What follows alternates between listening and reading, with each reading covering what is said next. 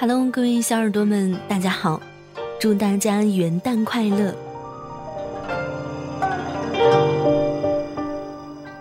一年三百六十五天，就这么转眼过去了。我，月上港湾的台长顾明，仅代表我们电台全体成员，对大家表示祝福，祝大家在新的一年节节高升，多赚钱，少烦恼。也感谢大家对我们电台的支持。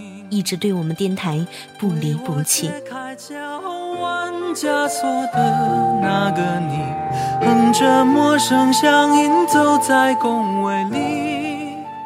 我们电台特地出了一款冬日纪念品，和去年一样，是一款大肚保温杯，分别有二百六十毫升、三百五十毫升和五百毫升的，一共有五款颜色。可以直接关注微信公众号 FM YSJW，FM 月上港湾开头首字母，然后发送纪念品即可收到购买链接及二维码。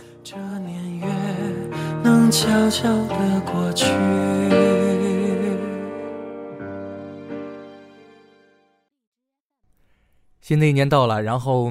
从一号开始是个三连更，一天一更，一共是三更，更到三号。然后我还收到了一份祝福，是 G F S S G H 的一位听友的名字，好像是在微博，然后给我送上了一份祝福，祝福我幸福快乐。然后我也祝福你永远的幸福快乐。然后给大家拜个早年吧，祝大家鸡年大吉。吧，然后不是我污啊，想到别的地方的人是你们心里污。好了，我们开始今天的故事。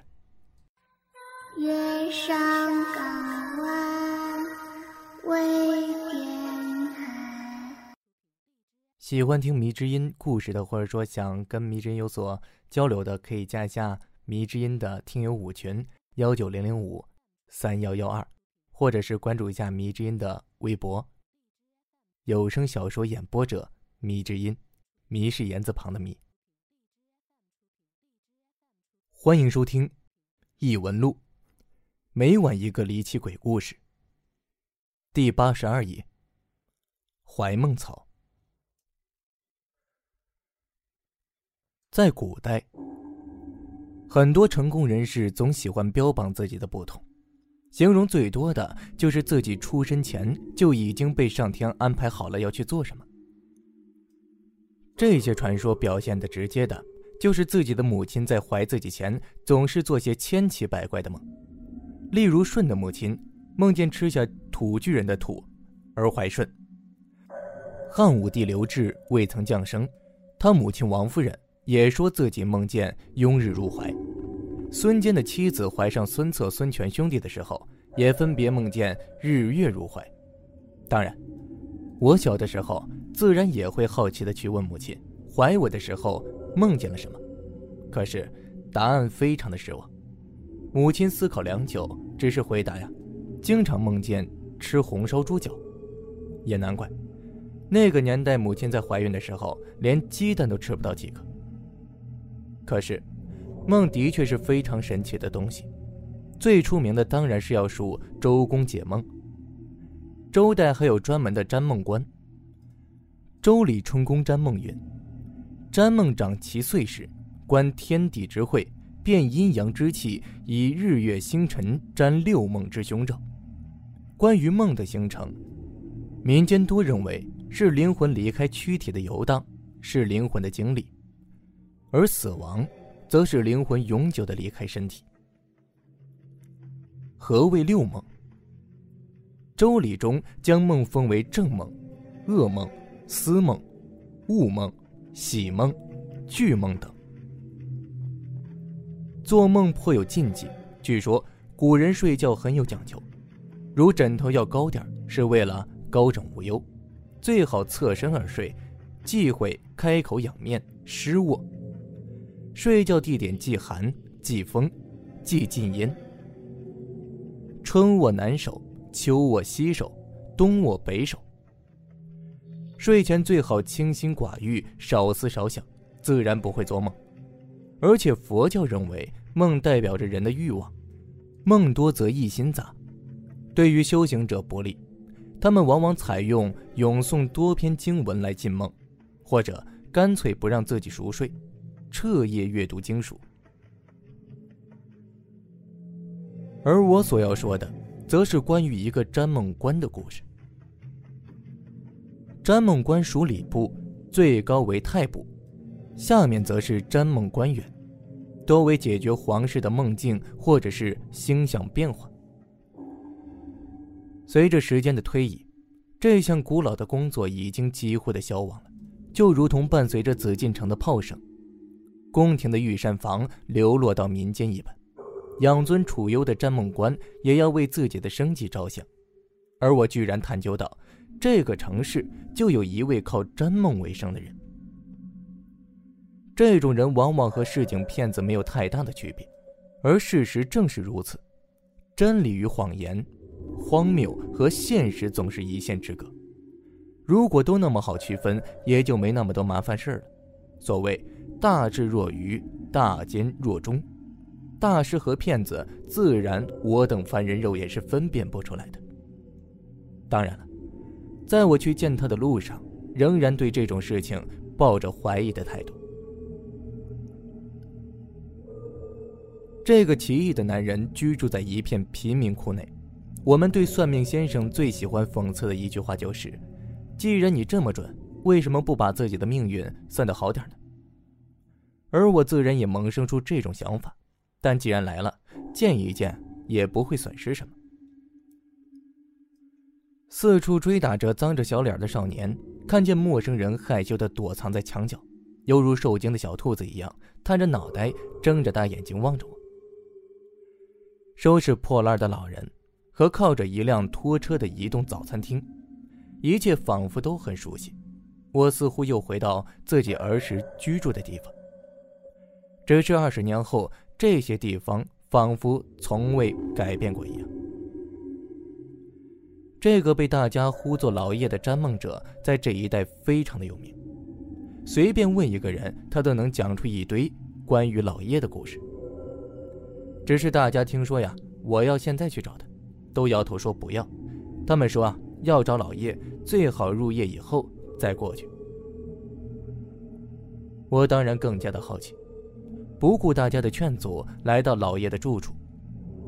一个在这一带少见带有庭院的砖瓦房，青砖白瓦，洁净如洗，和周遭的木棚低矮如柴房的房型形成了很强烈的反差。庭院里右边摆放着一些盆栽，只是相当的奇怪。陶盆里只有黑色泥土，什么都没种，想必主人还没决定好。另外，还有一只半眯着眼睛、毛色黑白相间的猫咪趴在门口打盹我小心的走过去，拉开围栏的木门，伴随着咯吱一声，似被惊醒的猫警惕的抬起头，但身体依旧保持着躺的姿势。它圆睁着双眼望着我。当我逐渐走进由猫把守的大门的时候，这只猫忽然弓着腰向后伸去，接着猛地跳了起来，全身的毛都竖了起来，犹如一只豪猪，体型也大了。他弯起腰对着我，咽喉发出的声音让我想起了准备攻击猎物的响尾蛇，而且他眼睛看上去有些奇怪。我却一直说不上来，我只好待在原地不动，对着门口喊了一句。不多久，大门打开了，一个人影走了出来，四十来岁，满脸络腮胡子，宽额剑眉，拢鼻阔嘴，四方国字脸，身材虽然不大，却相当健硕魁梧。他蹲下来，一把拎起那很不友好的猫咪的脖子。犹如提着一块毛被子一样，猫忽然也老实很多了。别闹了！中年男人朝猫屁股轻轻一拍，便不再搭理他。猫也知趣的走到一边，继续的睡觉了。进来吧。男人看都不看我，低头拍了拍自己的衣袖，满是油腻，几乎已经结成半透明的油壳子，自顾自的走进了屋子。我当然也跟了过去。房间里有一股淡淡的茶香和木头清香的味道，所有家具似乎都未曾上色，保留着最原始的明黄色的色调。墙壁雪白一片，犹如刚刷过一样。我拿过一张木凳，居然还是打了蜡的，握在手里光滑如琉璃。坐在茶几旁，老叶很快端来两杯清茶。靠墙摆放着一张很大的木床，大概一米多高，床上铺着白色毛巾被，前面高高的隆起，像是枕头一类的东西。老叶招待我喝茶，坐下之后站了起来。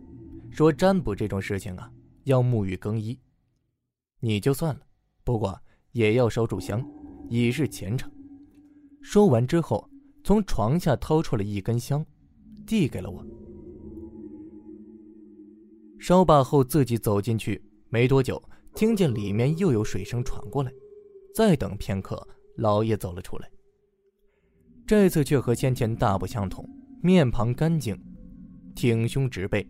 穿着一套类似道袍，但又是白色的长衫，上面只有胸前印着一副八卦。梦为天机，解梦者不及，所以啊，干我们这行的越来越少。而我也是看梦而言，普通无关痛痒的，我可以告知，但事关生死兴亡，我便不再说话。希望啊，您能见谅。老叶忽然对我举了一躬，说罢，站在我面前。啊，其实啊，我不想解梦，更不想知道关于未来什么的。不过倒是想听听叶先生在解过那么多梦，有没有什么不同寻常的事情发生过。我尽量措辞谨慎些。老叶眼珠子往上翻动了几下。有事当然有，只是怕你不信。未曾细说，何来不信呢？我笑谈。既然这样，那我告诉你吧。老爷知道我不是来解梦的，反倒是有些轻松，脱去鞋，盘起双腿，端正的坐在木床上。这解梦和占梦啊，并不相同。解梦是帮人释梦，而占梦呢，不一样。那是来人问我们问题，我们靠自己做梦来得出结果，就如同算卦者靠抽签或者是龟壳铜钱是一个道理的。所以啊，解梦并没有什么了不起的，占梦却不是那么容易的。就在前几年，一个生意人模样的年轻人来到我这儿，他面容憔悴，带着黑眼圈我一看就知道。为梦所扰，果然，他告诉我自己一直在做噩梦，但一醒却又不记得自己梦见了什么，所以啊，到现在都不敢睡觉，而长期这样，生意也没办法做下去了，自然从朋友那里找到了我，希望我可以帮帮他。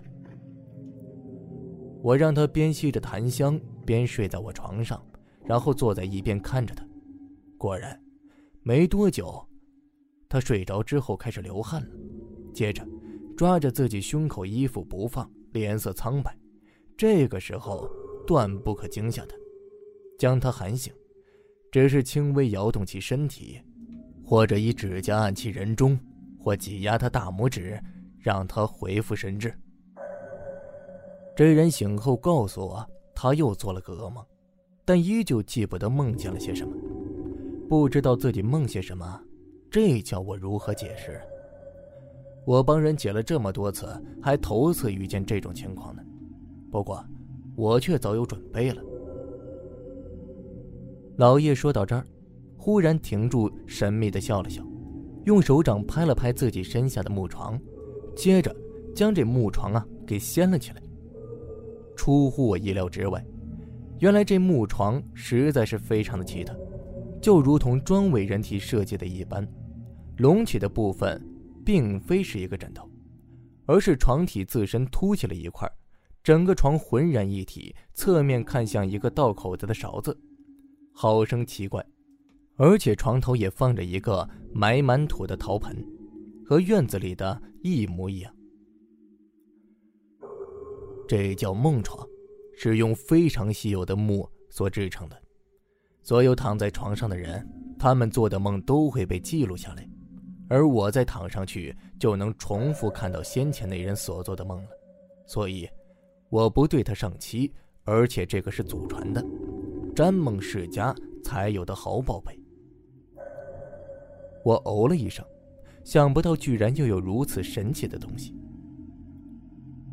不过啊，要是我知道后来发生的事情，我是断不会躺下去的。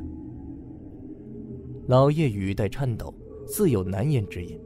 他端起茶杯喝了一口，才继续的往下说下去。你可能知道，梦主返乡，所谓平梦主凶，梦凶得吉。等我睡下去的时候，一闭上眼睛，就看到了一片白色，然后是一团锦花一样的东西，如同滚雪球一般，越来越大。整个地方很快被它塞满，而我也逐渐喘不上气来。还好我神智尚在，赶快从床上跳起来。做梦有两种，一种是深睡之梦，就是俗话说的睡得很死；另外一种呢是神未定之梦，也就是碰巧打了个盹儿做的梦。后者很容易醒，但做的梦也不可靠，所以占梦有规矩。所谓五不占，就是五种梦是不能占卜的。神未定之梦就是其中之一。而我躺在床上所见的，就是这种，所以我很快就能清醒过来。既然看到年轻人做的梦了，似乎就很好解决了。但我还是非常奇怪，我只好暗地里去查查那年轻人。有些人呢，他们来求我解梦占梦，却不实话实说，隐瞒内情，因为占梦解梦有规矩，他们怕触犯，所以多有忌讳。这样啊，我就必须了解清楚才行。果然，那年轻人虽然年纪不大，却公司开得十分火闹，想必多是来路不当，但我也查不出个所以然来，我只好告诉他。多凝神安息，不要思虑过多而伤神了。年轻人不满而去。我原以为事情就结束了，可没想到最后弄到自己身上来了。所谓打鹰的，让鹰啄了眼呢。老叶说到这儿，似乎有所触感。自那之后，我开始和年轻人一样，不停的做梦。而且醒来后满身大汗，却不记得梦见了什么，而且开始日渐消瘦，神气不足。我只好反过去啊找那个年轻人，结果被告知这人居然发疯了。我去看他的时候，也是满嘴胡言乱语。当我沮丧着要回头的时候，年轻人似乎认出了我，抓住我的衣袖，大喊了起来，说什么。来了，你也快了，你迟早是醒不过来的。说完呢，又自己一边疯去了。这个时候，我开始意识到不妙了，却没有破解的办法。看来这东西如传染病一样，居然把我也拖了下来。接下来几天，我寻遍古书都没有办法，而一些我的内行师傅也不敢为我圆梦。而我忽然也发现呢，自己睡眠做梦的时间也越来越长，睡得也越来越死。还好，天无绝人之路。我在自己父亲遗留的一本几乎快被我卖掉的手记上看到了一段话：“梦者，魂行也。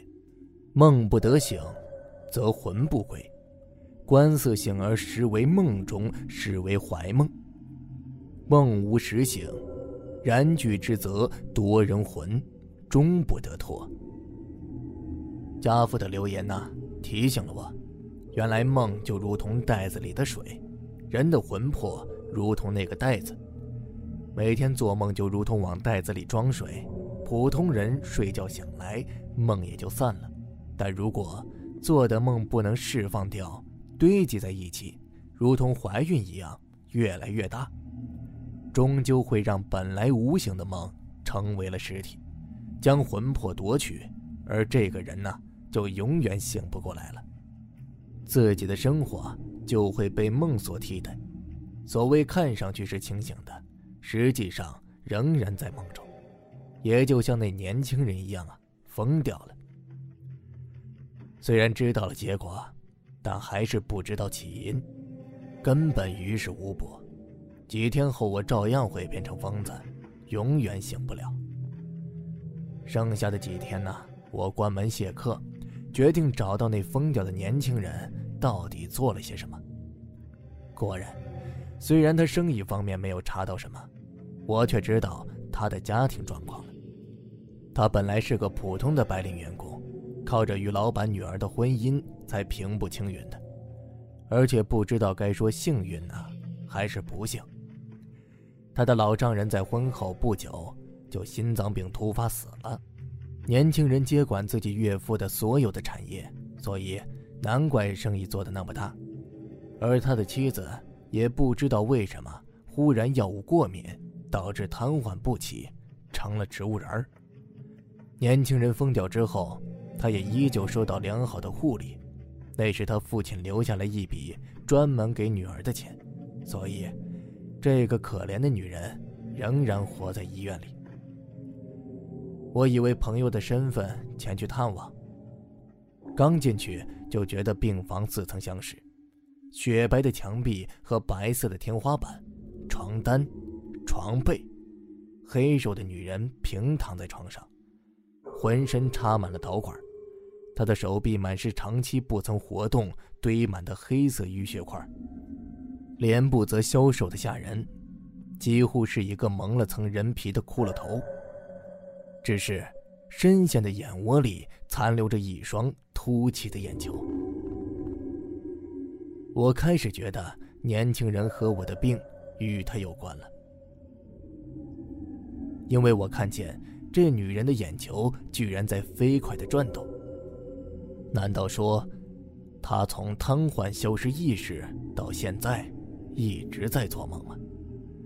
其实啊，他只是一直处于深度睡眠当中。原来不是我和年轻人的梦无法解释，而是这女人的梦。进到了我们身体里，并且积聚起来。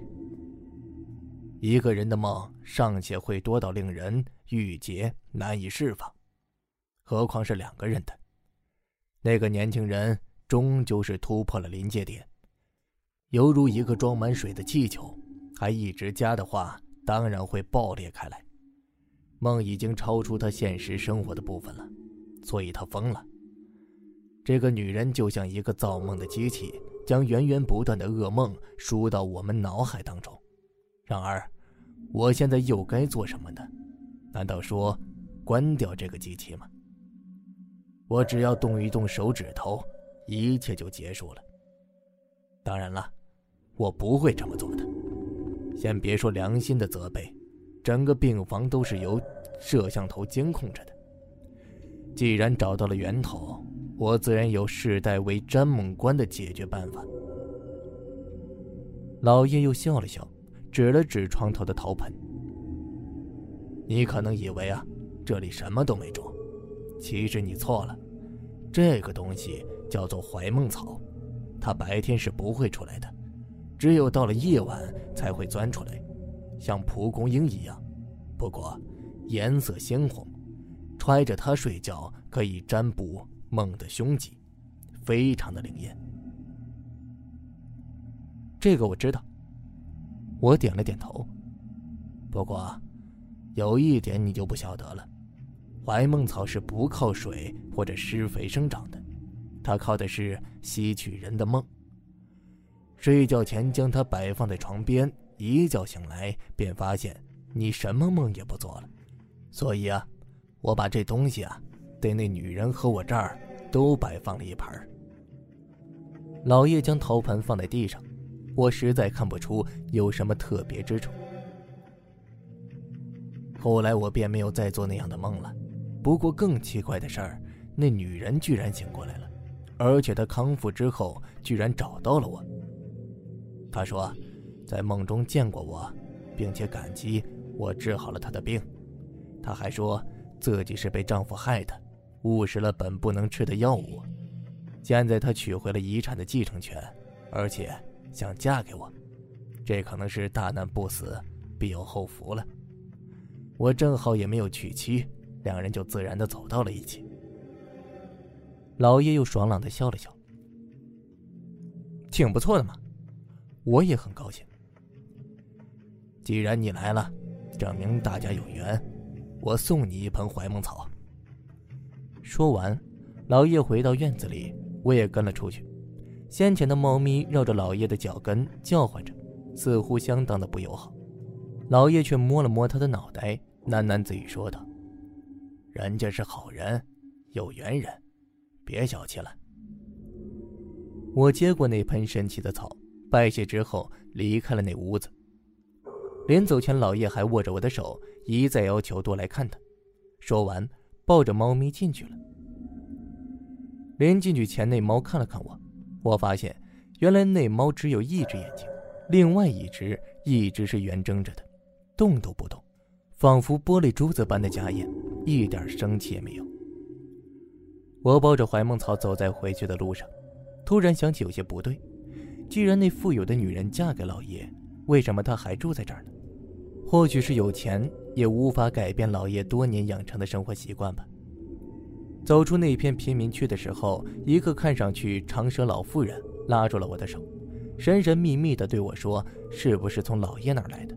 我当然回答是。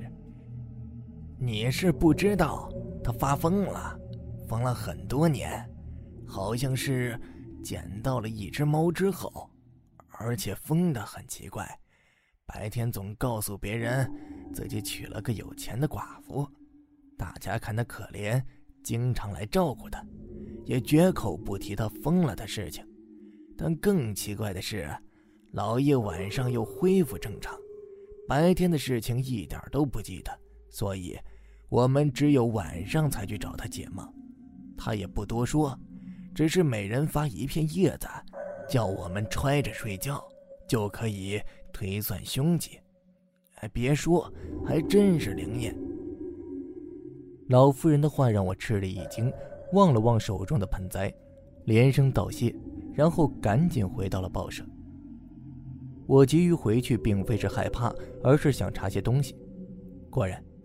几年前有一则新闻，是说一个年轻富有的商人的妻子，在服药后产生过敏反应，摔倒之后被桌角扎下了右眼，并且陷入深度昏迷。而这个年轻的商人不久啊也发疯了。我按照地址又找到了那女人，到医院的时候已经是夜晚了。她夹着右眼躺在病床上，和老叶形容的一样，不，其实更加的瘦。就如同一副根雕一样，所有的紫黑色血管像蛆虫一般爬满他裸露在外的身体部分，雪白的病号服穿在他已经血液不流畅导致皮肤黝黑的身上，犹如一只黑白相间的猫。病床前摆放着一株盆栽，那陶盆好生的熟悉，盆里开放着一株特殊的植物，鲜红如血，形状似谱。正对着那女人，我看到女人剩下的眼球在飞快地转动着。忽然之间，我有种冲动，我知道这个重症监护室有录像监控，但我还是不自觉地走了过去。我离那女人越来越近，眼球也转动得越发的厉害。颤抖的手伸过去，我也不明白自己在干什么，因为我忽然有种奇特的想法：究竟那转动的眼睛？到底是什么样子的？手指离粗糙褶皱的眼皮很近了。当我将要触及它的时候，居然停电了。我惊恐一下之后，镇定了下来，想拿出手机照，但是我发现正前方多了一个光源。不，与其说是光源，不如说是一只绿油油的眼睛。那瞳孔很大，像猫的，但只有一只。然后是一阵刺耳的猫叫，那绝不是猫发春的声音，因为那声音掺杂着一种女性特有的高音和尖细。长而不间断的叫声过后，电力恢复，我满头大汗，发现女人依旧好好的躺在病床上，那只眼睛依旧的飞转着。走出病房，我又想起了老爷，或许他也正抱着那只花猫躺在梦床上呢。究竟是什么梦？什么是现实？我也说不清楚了。不过，我会回家去看看，看是否抱着那棵植物睡觉，真的会睡个好觉，一夜无梦。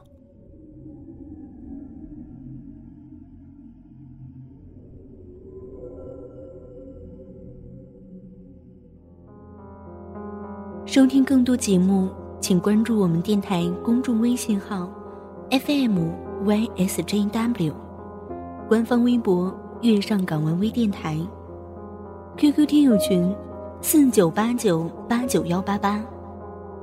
电台现在面向所有听众朋友们征集你们身边的故事，无论是你们的爱情故事，还是遇到的灵异事件，亦或是想要点歌送祝福。